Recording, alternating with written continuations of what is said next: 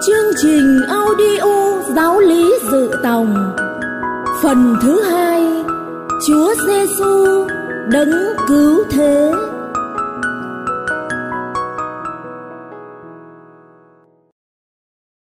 Bài 10 Chúa Giêsu sống ẩn dật.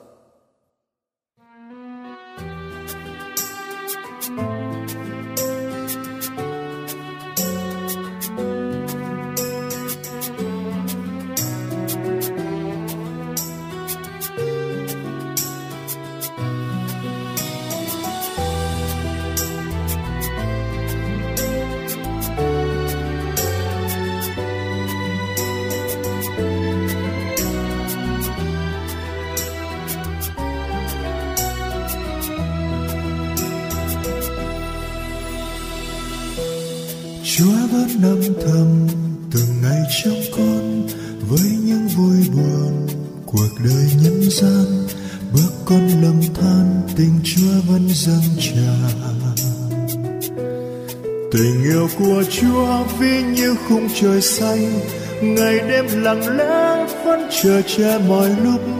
Bước con an bình đời thắm tươi đẹp tình.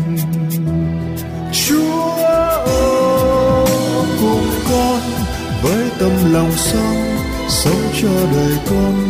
Chan chứa khôn vơi tình thương Chúa sang đời tình con.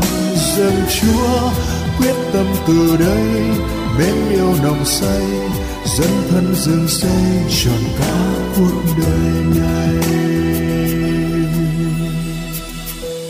Chúa vẫn âm thầm lặng nhìn con đi, ánh mắt nhân từ dịu dàng yêu thương, bước đi ngàn phương cùng với con trên đường.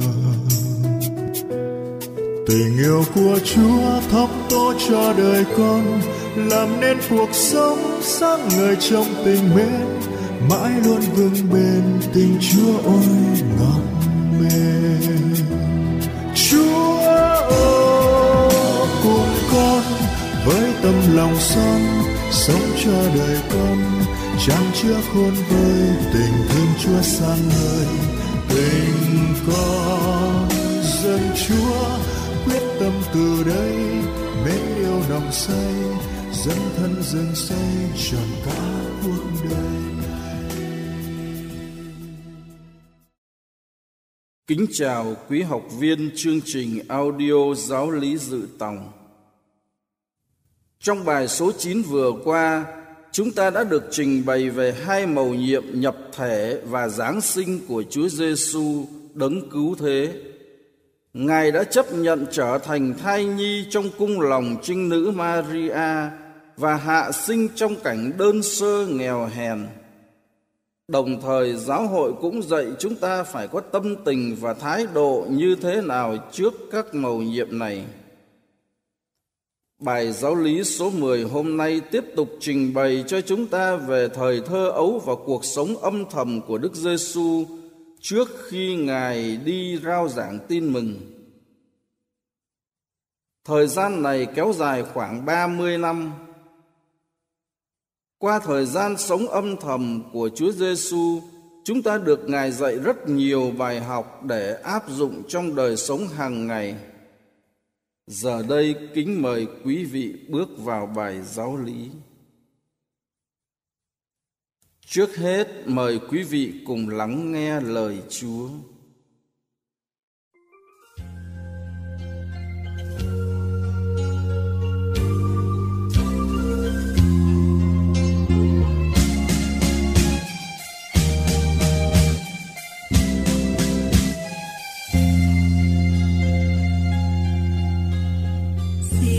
Cho con biết lắng nghe.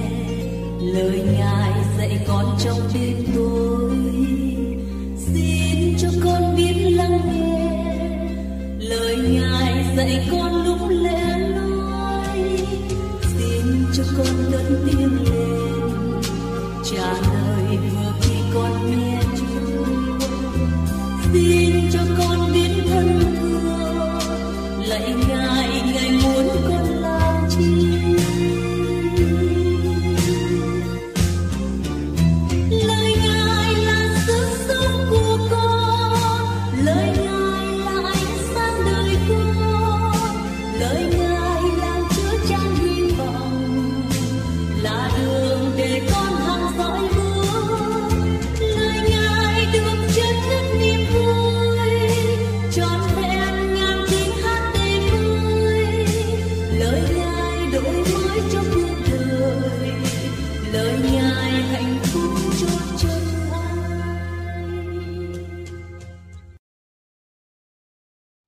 Lời Chúa trong tin mừng theo Thánh Luca.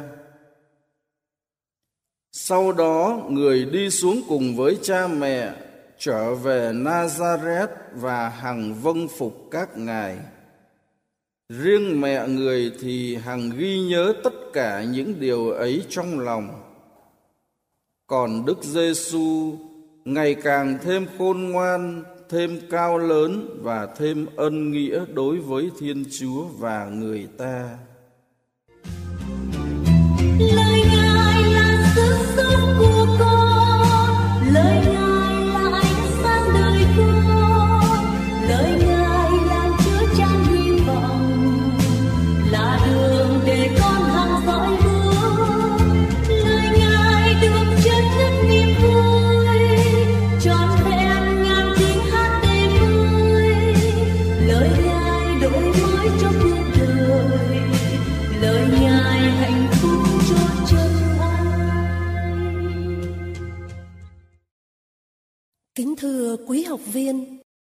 Đọc lại tiểu sử các danh nhân thế giới, chúng ta thấy mỗi con người có những sắc thái, tài năng và sự nghiệp khác nhau để làm nên sự hào hùng cho đời mình.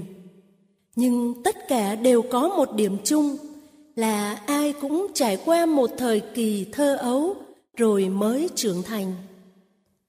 Kinh Thánh cũng cho chúng ta biết về cuộc đời thơ ấu và thầm lặng của Đức Giêsu.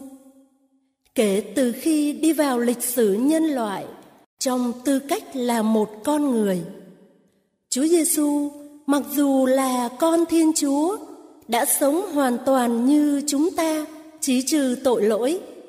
Người cũng trải qua cuộc đời thường nhật như chúng ta, mới sinh ra được ít tháng Ngài đã bị vua Herode tìm giết và phải trốn qua Ai Cập để thoát thân. Biến cố này được thuật lại trong phúc âm Matthew. Sau này, khi nghe tin vua Herode qua đời, Thánh Giuse và Đức Mẹ đưa Đức Chúa Giêsu trở về Palestine, lập cư ở Nazareth. Từ đây, Ngài trải qua đời sống ẩn dật như sẽ được trình bày trong bài giáo lý. Chúng tôi xin trình bày ba điểm chính. Thứ nhất, gia đình thánh tại Nazareth. Thứ hai, biến cố đáng ghi nhớ trong thời gian thầm lặng của Chúa Giêsu. Và thứ ba, cuộc sống âm thầm của gia đình thánh dạy cho ta điều gì? Kính mời quý vị bước vào điểm chính thứ nhất gia đình thánh tại Nazareth. Gia đình thánh bao gồm ba thành viên. Trước hết là thánh Giuse, ngài làm nghề thợ mộc. Ngài giữ vai trò gia trưởng trong gia đình và có nhiệm vụ gìn giữ, bao bọc, chở che Đức Giêsu đấng cứu thế. Ở đây Chúng tôi xin mở ngoặc chút xíu để nói về nghề thợ mộc của Thánh Du Xe. Chúng tôi nghĩ rằng nghề thợ mộc của Thánh Du Xe lúc bấy giờ, cách đây hơn 2.000 năm, hoàn toàn khác xa ngày nay. Dụng cụ lao động của Ngài có lẽ chỉ là cái búa, cái đục, nắm đinh chứ không có máy móc như ngày nay. Thứ đến là mẹ Maria với vai trò người vợ, người mẹ trong nhà, mẹ chăm sóc gia đình, lo toan việc nội trợ và dạy dỗ giáo dục con cái. Sau cùng là Đức Giêsu, Ngài đã lớn lên trong môi trường nghèo nàn đơn sơ đó. Ngài được giáo dục như các trẻ em Do Thái cùng trang lứa. Ngài cũng được học hỏi thánh kinh và chắc chắn cũng được Thánh Giuse dạy nghề làm mộc để phụ giúp gia đình trong việc tìm kế sinh nhai. Ngài cũng được mẹ Maria dạy về cách sống làm người trong tương quan với người khác. Biết yêu thương, giúp đỡ, chia sẻ, hy sinh cho tha nhân, nhất là những người nghèo khó, bần cùng. Ngài cũng được giáo dục về lòng hiếu thảo, biết vâng lời, yêu thương và thảo kính cha mẹ. Và đặc biệt, Đức Giêsu đã hấp thụ từ truyền thống gia đình tinh thần mê say thánh kinh, biết lắng nghe, suy niệm và cầu nguyện với Thiên Chúa Cha của Ngài. Chính vì được giáo dục trong trường học thánh ấy, Chúa Giêsu có tâm hồn yêu thiên nhiên, yêu quê hương, yêu cuộc sống, thích quan sát sinh hoạt hàng ngày. Tất cả những điều này được thể hiện trong các bài giảng, các dụ ngôn, nhất là cách sống của Ngài sau này trong đời sống công khai khi đi rao giảng. Điều này sẽ được trình bày trong các bài giáo lý kế tiếp. Kính thưa quý vị, chúng ta vừa hoàn tất điểm thứ nhất nói về gia đình thánh. Giờ đây, mời quý vị bước vào điểm thứ hai nói về một biến cố đáng ghi nhớ trong thời gian thầm lặng của Chúa Giêsu. Như chúng ta biết, theo luật của người Do Thái xưa, hàng năm các tín hữu Do Thái giáo phải đi hành hương ba lần. Một trong những lần quan trọng nhất là vào dịp lễ vượt qua mà chúng ta đã đề cập trong bài số 6 vừa qua. Cũng theo luật này, mọi người nam từ 12 tuổi trở lên phải hành hương và địa điểm hành hương thường là đền thờ Jerusalem. Thánh Giuse và Đức Maria là những người công chính, luôn sống đúng và giữ luật Do Thái. Hàng năm vẫn đi hành hương. Đức Giêsu năm lên 12 tuổi cũng theo cha mẹ Ngài lên Jerusalem hành hương vào dịp lễ vượt qua. Và một biến cố đáng ghi nhớ đã xảy ra trong dịp hành hương này. Kinh Thánh kể lại như sau.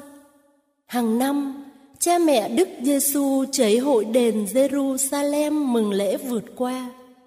Khi người được 12 tuổi, cả gia đình cùng lên đền theo tập tục ngày lễ Xong kỳ lễ, hai ông bà trở về, còn cậu bé Giêsu thì ở lại Jerusalem mà cha mẹ chẳng hay biết. Ông bà cứ tưởng là cậu về chung với đoàn lữ hành, nên sau một ngày đường mới đi tìm kiếm giữa đám bà con và người quen thuộc. Không thấy con đâu, hai ông bà trở lại Jerusalem mà tìm. Sau ba ngày, hai ông bà mới tìm thấy con trong đền thờ, đang ngồi giữa các thầy dạy, vừa nghe họ vừa đặt câu hỏi. Ai nghe cũng ngạc nhiên về trí thông minh và những lời đáp của cậu. Khi thấy con, hai ông bà sửng sốt và mẹ người nói với người: "Con ơi, sao con lại xử với cha mẹ như vậy?" Con thấy không, cha con và mẹ đây đã phải cực lòng tìm con. Người đáp, sao cha mẹ lại tìm con? Cha mẹ không biết là con có bổn phận ở nhà của cha con sao?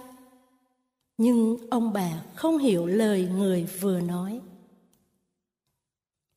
Kinh Thánh kể tiếp, sau đó người đi xuống cùng với cha mẹ trở về Nazareth và hằng vâng phục các ngài. Riêng mẹ người thì hằng ghi nhớ tất cả những điều ấy trong lòng. Còn Đức Giêsu ngày càng thêm khôn ngoan, thêm cao lớn và thêm ân nghĩa đối với Thiên Chúa và người ta. Quả thật, đây là một biến cố đáng ghi nhớ nhất trong thời gian này Biến cố này đã mặc khải cho thấy sứ mạng của Đức Giêsu là thi hành ý định của Thiên Chúa Cha.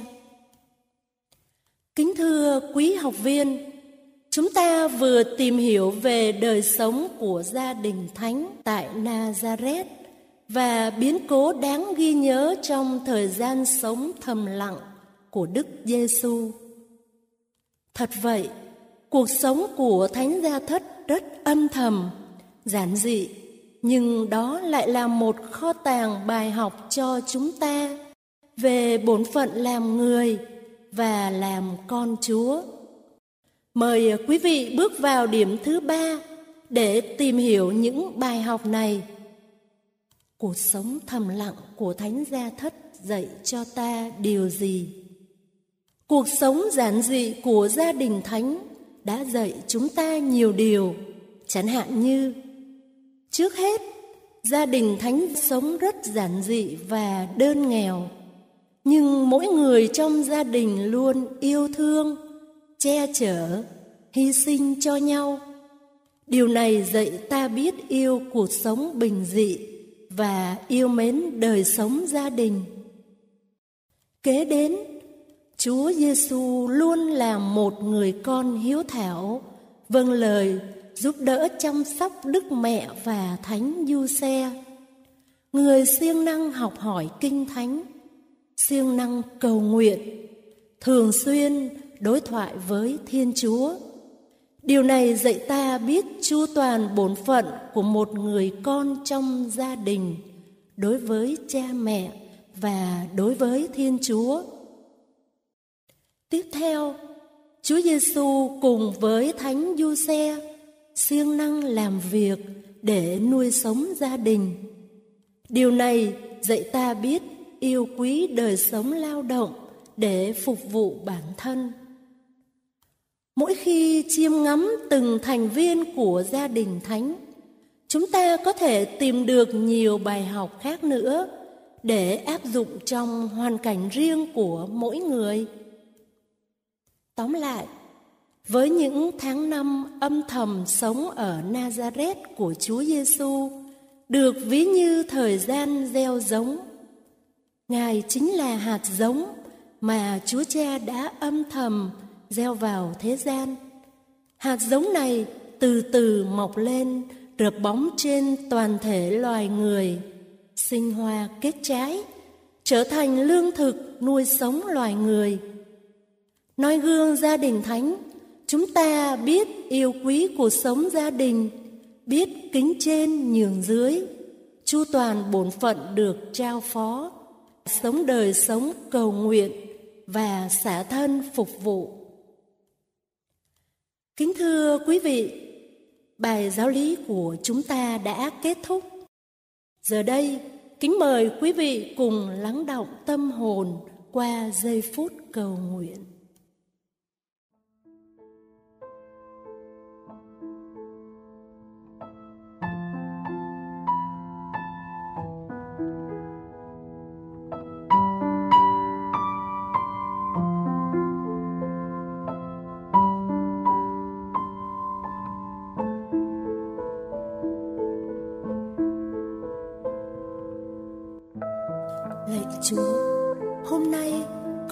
Được chiêm ngắm đời sống của gia đình Thánh.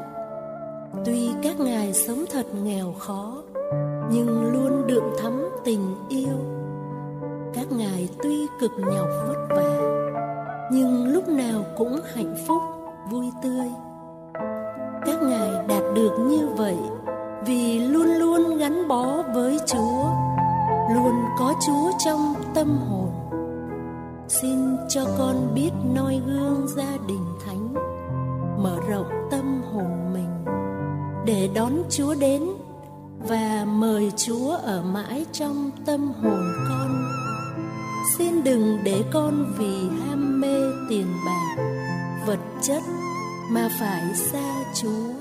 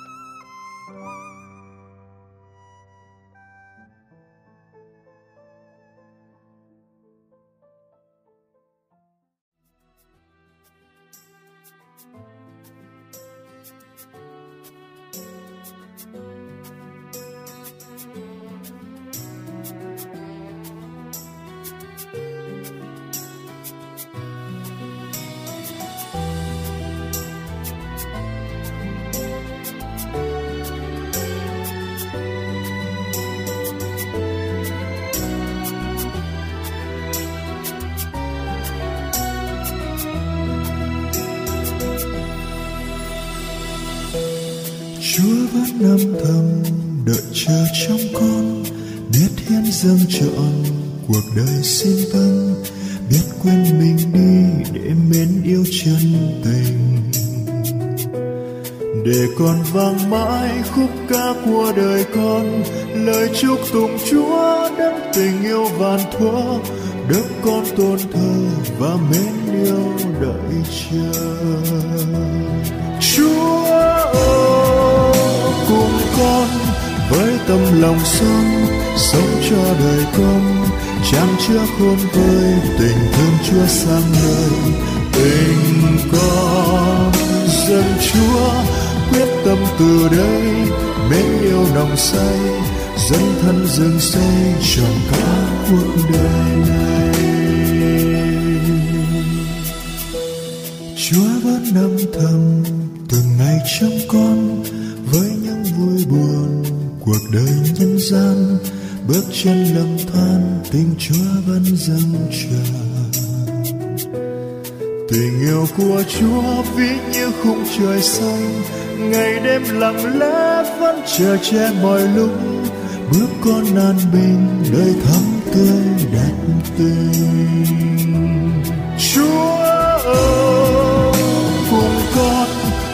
tâm lòng sống sống cho đời con, chan chứa khôn vơi tình thương chúa sang người tình con dân chúa quyết tâm từ đây mến yêu nồng say, dân thân rừng xây trọn cả cuộc đời này.